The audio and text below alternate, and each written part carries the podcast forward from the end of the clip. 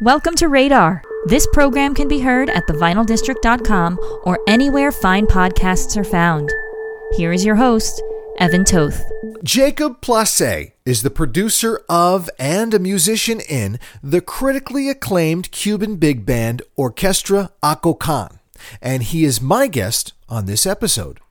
Jacob and the group found great success with their first self titled Grammy nominated album, and they've returned with another electrifying set of tunes highlighting and elevating their love of Cuban music, specifically within the mambo genre. The new LP is titled 16 Rayos. Jacob tells us about the dedicated cast of characters involved in this project, and he takes us on a deeper dive into what mambo really is. We also discuss how Plasse captured the authentic mambo sound that was so prevalent in pre revolution Cuba and what it was like recording this album on location in the country's famed and state run Egrem Studios. It's curious that in our day and age, a time when we have immediate access to so much culture, that most of us stay focused on the same old familiar performers and genres. When was the last time you really challenged yourself to listen to something out of your comfort zone? Perhaps something in another language? Exercises like this are important for any music lover, so if you're due for such a foray, then Orquesta Akokán might be just what the doctor ordered. And if that's what your doctor ordered, and if that's what your doctor ordered, then you've also got a pretty cool doctor. Welcome to the show, Jacob Plasse. Hello, thank you so much for taking some time to hang out with me today. I thank you.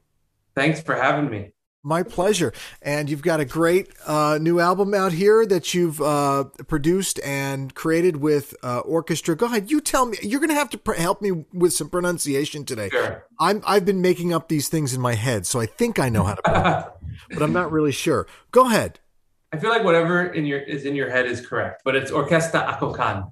Orquesta Akokán, which is how I was pronouncing it in my head. And the new album is called 16 Rayos. Yes? Mm-hmm. Yes.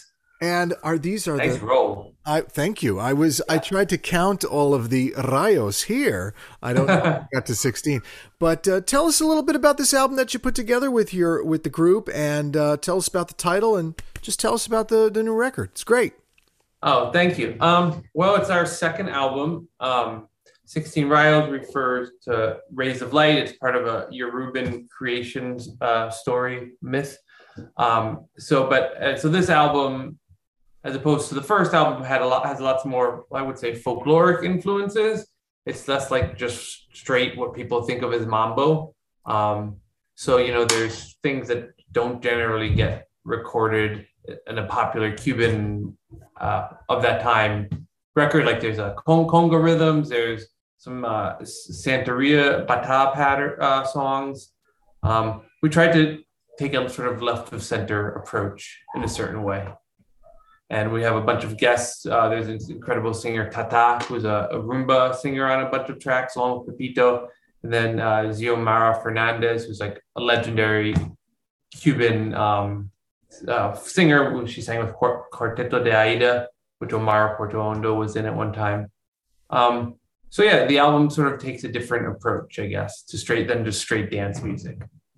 Right, and uh, um, and you know, with Latin music, sometimes the the micro genres within Latin music, uh, and, and it's funny. I was I was one of the things I was going to say to you today was I'm not a Latin music expert, and I'm not a Latin music expert. Even though the show before this show on WFDU is Que Viva Que Viva la Música, which is a long running for 30, 40 years they've been on here in New York City, a long running salsa program. So I, Sure. I always I've listened to a lot of salsa in my day, and I was going through my uh, Discogs, my record collection here, and I was just kind of looking up Latin, and I I have a ton of stuff. So I really love. Um, I love Latin music. I love uh, the old cha cha stuff. Even uh, I I love the mambo stuff. And and frankly, when I was listening to this record, I don't know which which track it was. I meant to make a note, but one of them just hit me like it was the the West Side Story mambo moment. You know, it was just so exciting, and you had that. Um, you had that electricity happening there on the recording.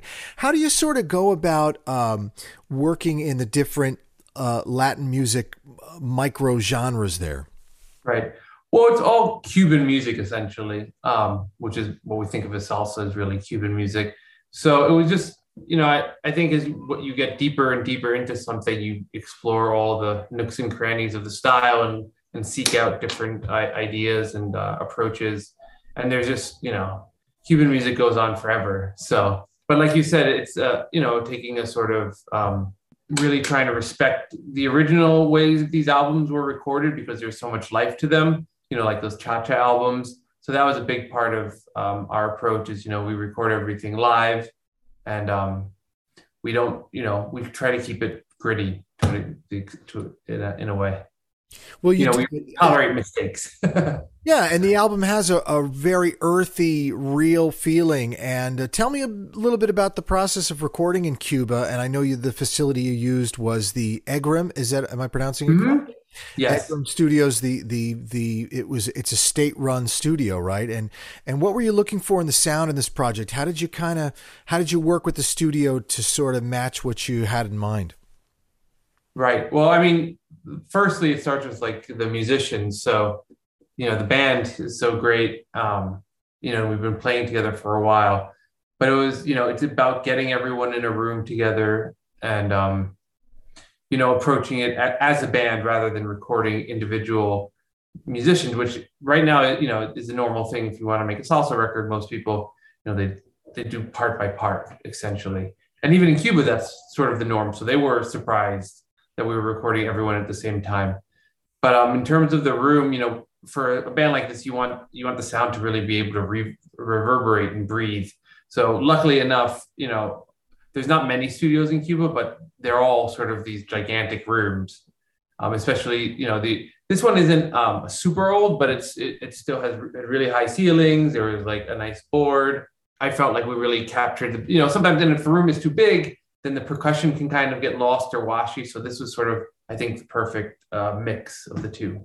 And and you do catch that live uh, atmosphere. In fact, one of the things, uh, uh the other thing I thought of was the the Godfather movie. The Godfather is going to be 50 years old this year, but I was thinking of the. Uh, well, it's actually the Godfather Part Two, where they go to Cuba and they're, uh, you know, sort of engaging in the nightlife. And this was pre-revolution Cuba, but right. um, it really brought back that feel. You know, I think you captured that sound, that dance hall sound, and that really romantic, uh, uh, amazing approach. Did you did you think about that? Did you think about the time frame that you wanted to kind of catch?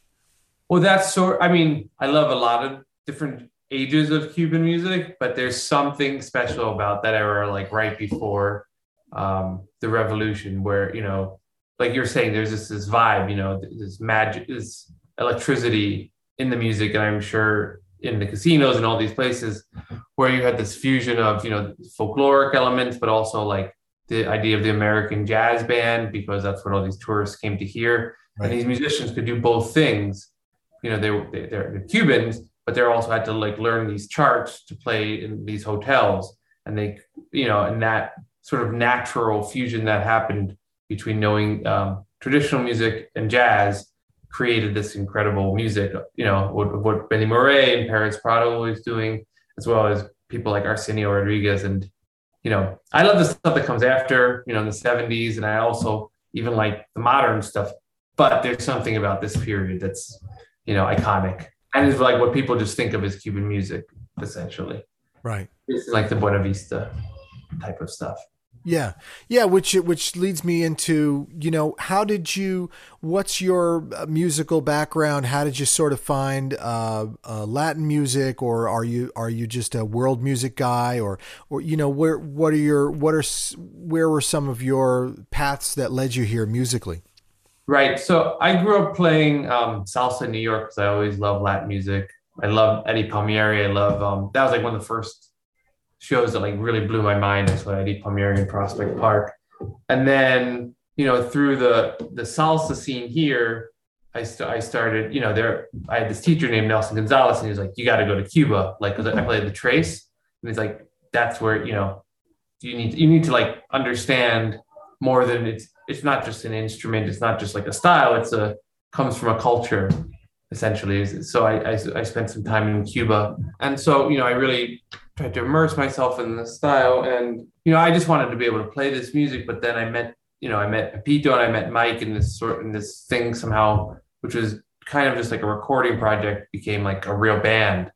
So the first album was just all of us, you know, us going down to Cuba with some charts, and uh, Cesar Lopez put together a bunch of, you know, incredible musicians from all my like heroes from NG La Banda, Los Van Van, and Chucho Valdés. But the second album is more like, you know, we've now played together for two years and been on the road, and there's sort of like a different fluency and cohesion, and everyone really gets what we're going for, you know? I get it. I get it. Good.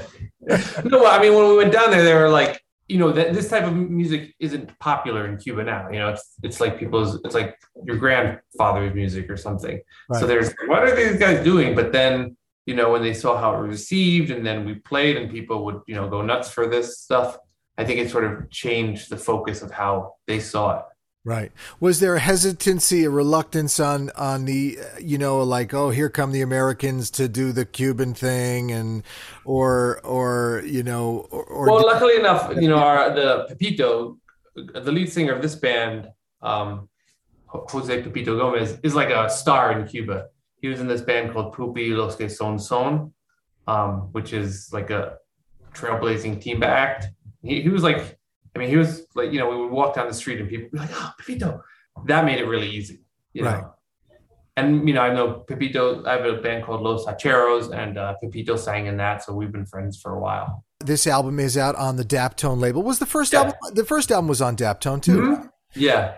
And they're primarily known for producing modern day soul and funk groups on their label. And how did you connect with them? Uh, what was the path in working with them? And how did how did your audio aesthetic? Uh, you know, they have they they like to do things analog, and uh, you know, how does that kind of connect with your own your own production techniques?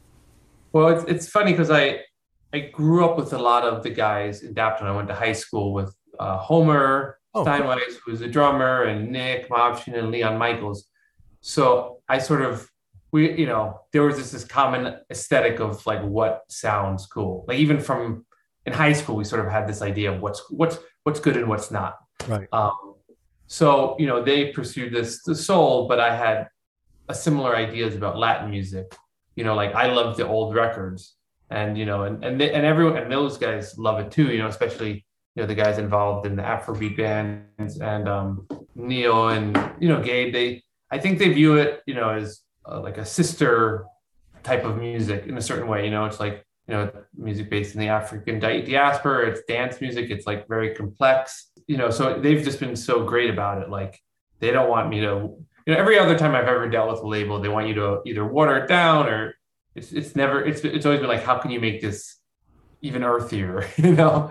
So that's been, you know, really wonderful not to have to try to conform to, you know, what people what people think sells, even though nobody knows what sells until yeah.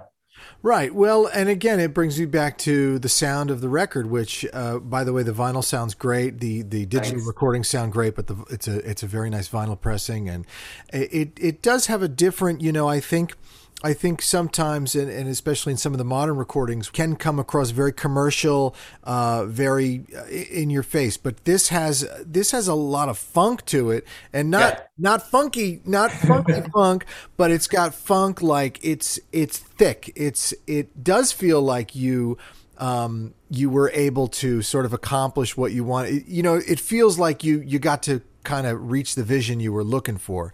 Um, oh, how did the other how did the other guys kind of come at you know the other because you have a big group here. How do yeah. they come at the sound? How do they come at like what's their backgrounds? Do they you know they they get what you're trying to do obviously otherwise they wouldn't be playing with you. But but what's sort of the what's sort of the the mood, the vibe that you you whenever you do a concert or do a recording that you try to capture? Well, I think you know you put like the musicians first. Like it's not about studio tricks. It's you know for this it's about like like the magic of it is is everyone playing together and you know I think oftentimes I've, I felt like I have to like convince people the, or the musicians like let's all play together in a room like let's not let's use like tape let's try to go for something a little more um, earthy mm. but with these guys you know I don't know, they just got it. Like they were just like, okay, let's go. Let's. They were very much.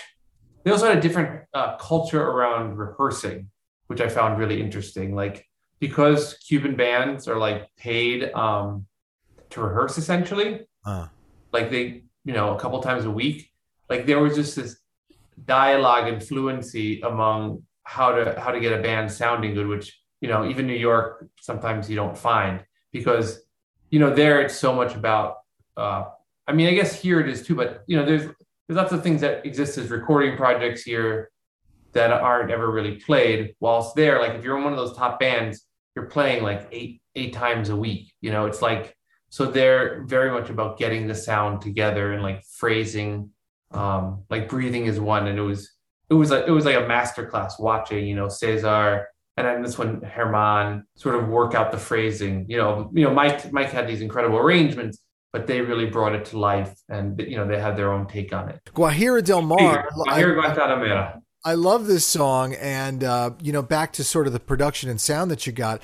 I love the risks and uh, you know, unique take that it has with the guitar and the strings, and it's really an otherworldly track. Can you talk a little bit about that and, and incorporating those elements that you don't always hear? Well, this one's definitely lush because we also had a string section in it, but this one it was a certain challenge because you know Cuban music, salsa music is always like very ahead of the beat, and we wanted this tune to sound almost more like one of these New York tunes from like the 60s or 70s, where where like the percussion is kind of like draggy and it's more about like the vibe than like making people dance, you know?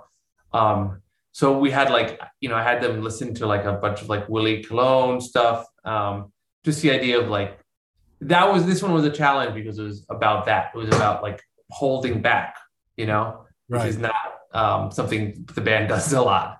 So I think that sort of is, is the feeling and, you know, when we're when you when you're able to take a step back and then layer these elements, it creates um, like like hopefully what you said, like a like a real different sort of atmosphere, you know.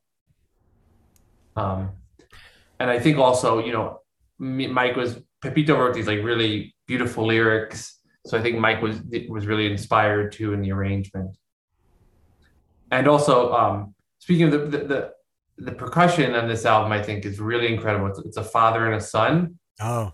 Um, the, fa- the, the dad, uh, Roberto Vizcaino, was like a, is a legend in Cuban music himself. He played in Chucho Valdés's band, but his kid is unbelievable. He's like, I think he's 21 or 22, but it takes a real maturity to be able to hold a band together in that when you're when you're trying to like um, pull the tempo down and the two of them just lock it in a certain way that made everyone else's job so easy. It's like when siblings sing together; they they create yeah. this weird. Uh, they nobody sings together as well as siblings do. No, they have this. way They have like their own little percussion language, and you know, Roberto was telling us how like he started with his tata tato, sorry, when he was two years old, just singing and playing phrases back and forth to each other. So, right. yeah. Yeah, you got to start start him young. Start him young.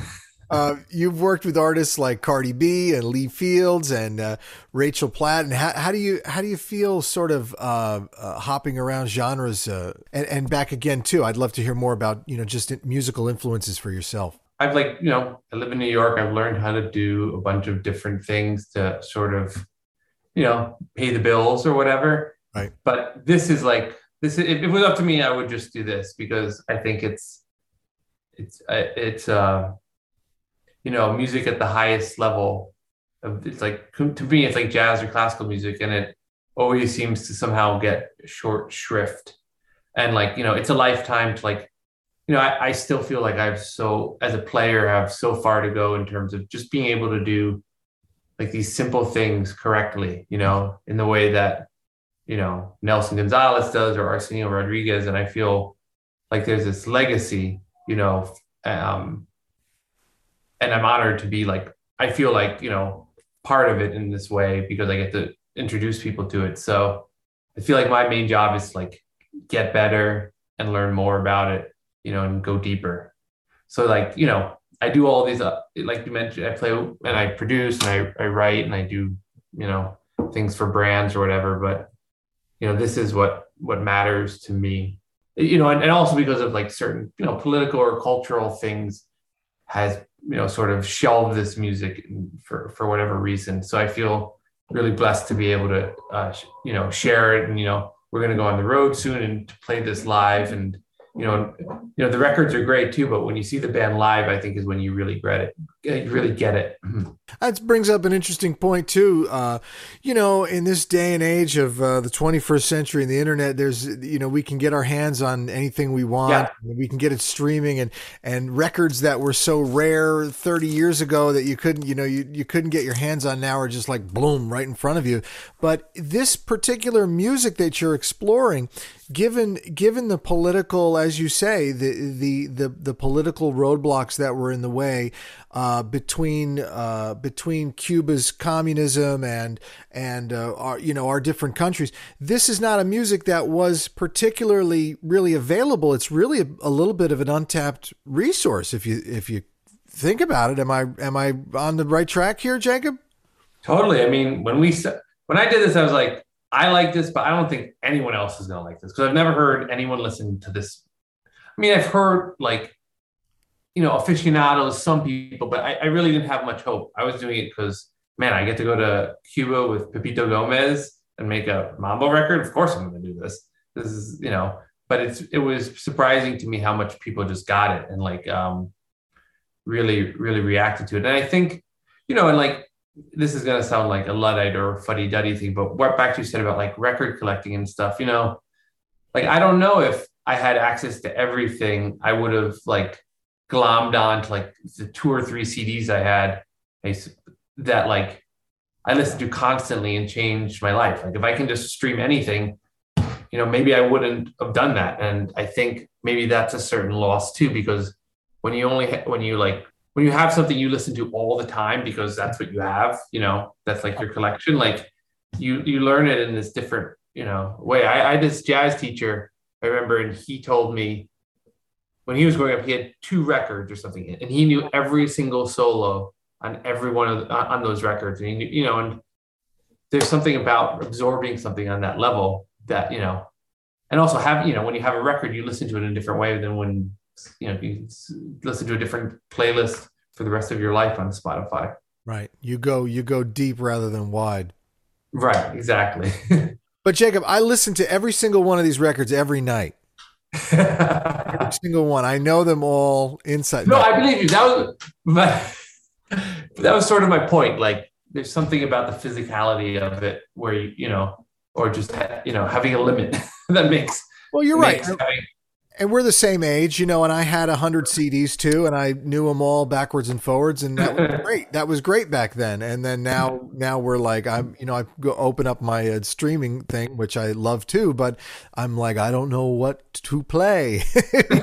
yeah.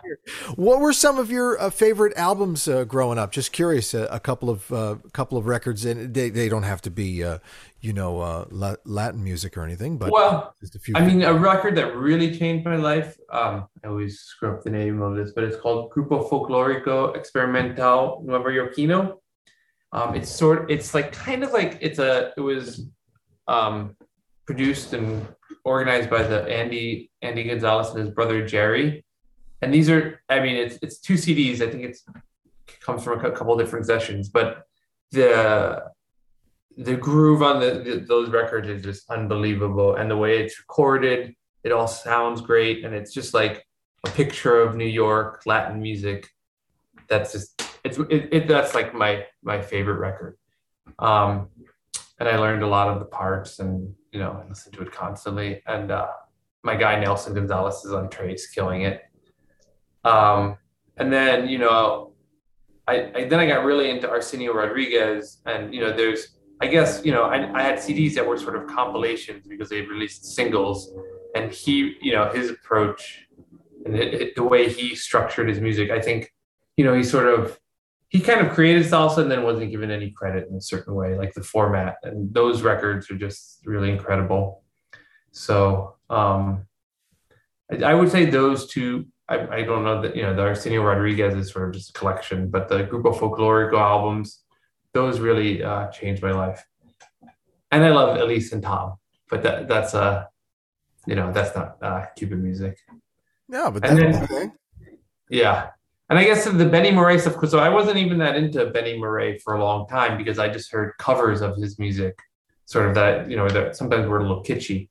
But when I heard the real stuff, you know, that, you know, that's sort of the, the, the, uh, where Akokán comes from in a way. Right. That, It's funny we're doing this. I was uh, shopping a few weeks ago, and um, uh, in one of my thrift stores that I that I like to go to, and I found a bunch of uh, seven inch forty fives, all uh, all Peruvian. They were all Peruvian, and uh, they, Oh, cool. weren't, they weren't really Cuban. I mean, they were Peruvian pressings, so some of the things could have been. Uh, you know, Cuban. They were they were from you know some of them were Argentinian, but they all just were Peruvian pressings. But it was like uh, I said, I just have to buy all these and see Yeah. what's going on here. And some of them are really cool. I mean, there's, you know, you, I, I it, it's just a modern day mentality where you're like, well, how did anybody even record music 40 years ago? how do they know how to do that? But I mean, they did it, and they did it better in some ways than we're doing it now. And they they were incredibly, um, uh, you know, nuanced and all kinds of interesting things that you just weren't, you know, you don't expect. And and again, I think it's this, it's the stereotypical modern modern day person, you know, behavior. Like, well, the, the, you know, where everything is just so figured out now. But no, it, it's not. They, they they knew sixty years ago what they were doing. Yeah, I'm not sure what you bought, but a lot of you know maybe it's the chicha stuff, but that stuff is is such a vibe. There's, there's you know so much fun, and they take such chances. And you know what's sort of interesting about Peruvian music and a lot of uh, is how they took Cuban music and combined it with their own thing. Right. Like you know, like especially son. Like um, you know, if you look at like uh, bachata, also comes from son. So you know, Cuban music sort of spread out in this way that influenced that all these other cultures took and created their own style with. You know, I'm really into cumbia these days, and like I can hear Benny Moré and like the old cumbia records. You know, Right.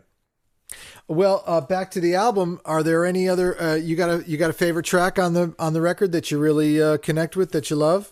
um, the whole thing. I mean, my I think the, the to me the, the burner is the the the Mikongas Daco Khan, but my favorite song is probably Cuatro de Octubre because it's so weird.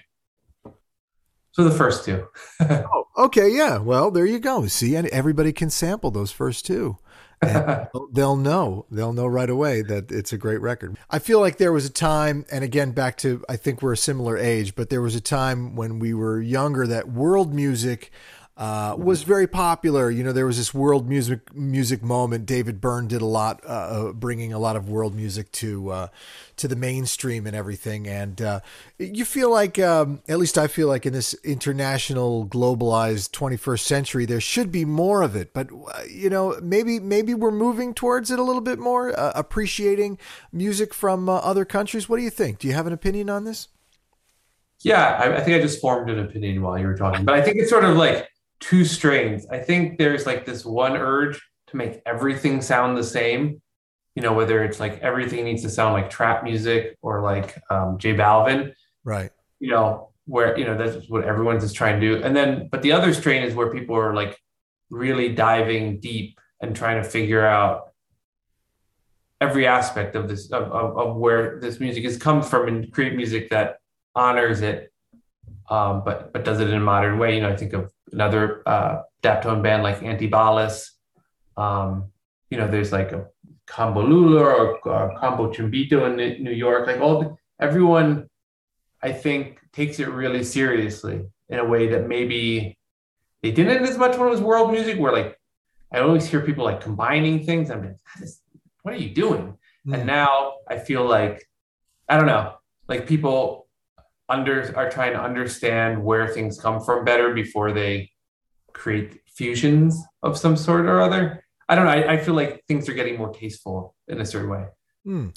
And I think also, uh, i'm sure somebody in 20 years is going to be like that Akokán record jesus christ but know. Well, I think, as I said, in this day and age of having everything at our fingertips, people are looking for something new, authentic, real, you know something yeah. that they that they weren't able to dig their their their fingers into uh, 30 years ago and I think albums like this project and your your group and this album are are doing that and and it's a beautiful thing. Thank you. You're very welcome.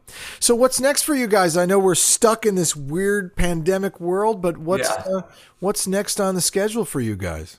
Well, we're gonna um, we're going on tour somehow or other. There's, I mean, in normal times, it's like, you know, you you have to you pray to the the, the gods of embassies and uh, air, airlines that everything works out. But now there's a whole lo- other level with vaccines and vaccine and whatever. It's going to be really tough, but I have faith, you know, and we're we're planning on going to be here and uh, you know doing some gigs around uh, the states in April and May, and then hopefully going to Europe. Because, like I said, I think you know I, I feel like this album is incredible, but there's something about seeing a band like this live, you yeah. know, you know, and I think, you know, for us, there's no real option of like live streaming. Like we have to play in front of you. right. There's too many of us. Live electricity. I'd love to see you guys myself. Yeah. But we have a big tour planned and it's, it's to, it, it's going to happen and it's going to be great. I want to come to the Cuban shows. I want to see the real deal. if, if these guys get here, it'll be the real deal. I promise. Well, we can be playing in a Dunkin' Donuts, and it will be a real deal. I believe you. I believe you. Anywhere else online? Anywhere? Any people should find out about you or this project or anything? Uh, OrquestaAkokan.com, Instagram, OrquestaAkokan. We're posting all the time. Um, yeah, follow us, and you know you'll know when we're somewhere nearby, so that you can come check us out. Jacob, congratulations on this record. Congratulations oh, on thank you so much. and on your on your you've got a very interesting uh, career, and I look forward to uh, keeping in touch and hearing more about what you've got going on. Thank you. Hope to see you at a live show in the spring, God willing. In Cuba. in Cuba. there you go. Radar is produced by Evan Toth in partnership with WFDU 89.1 FM and the Vinyl District. You can hear Radar on WFDU 89.1 FM or anytime online at thevinyldistrict.com.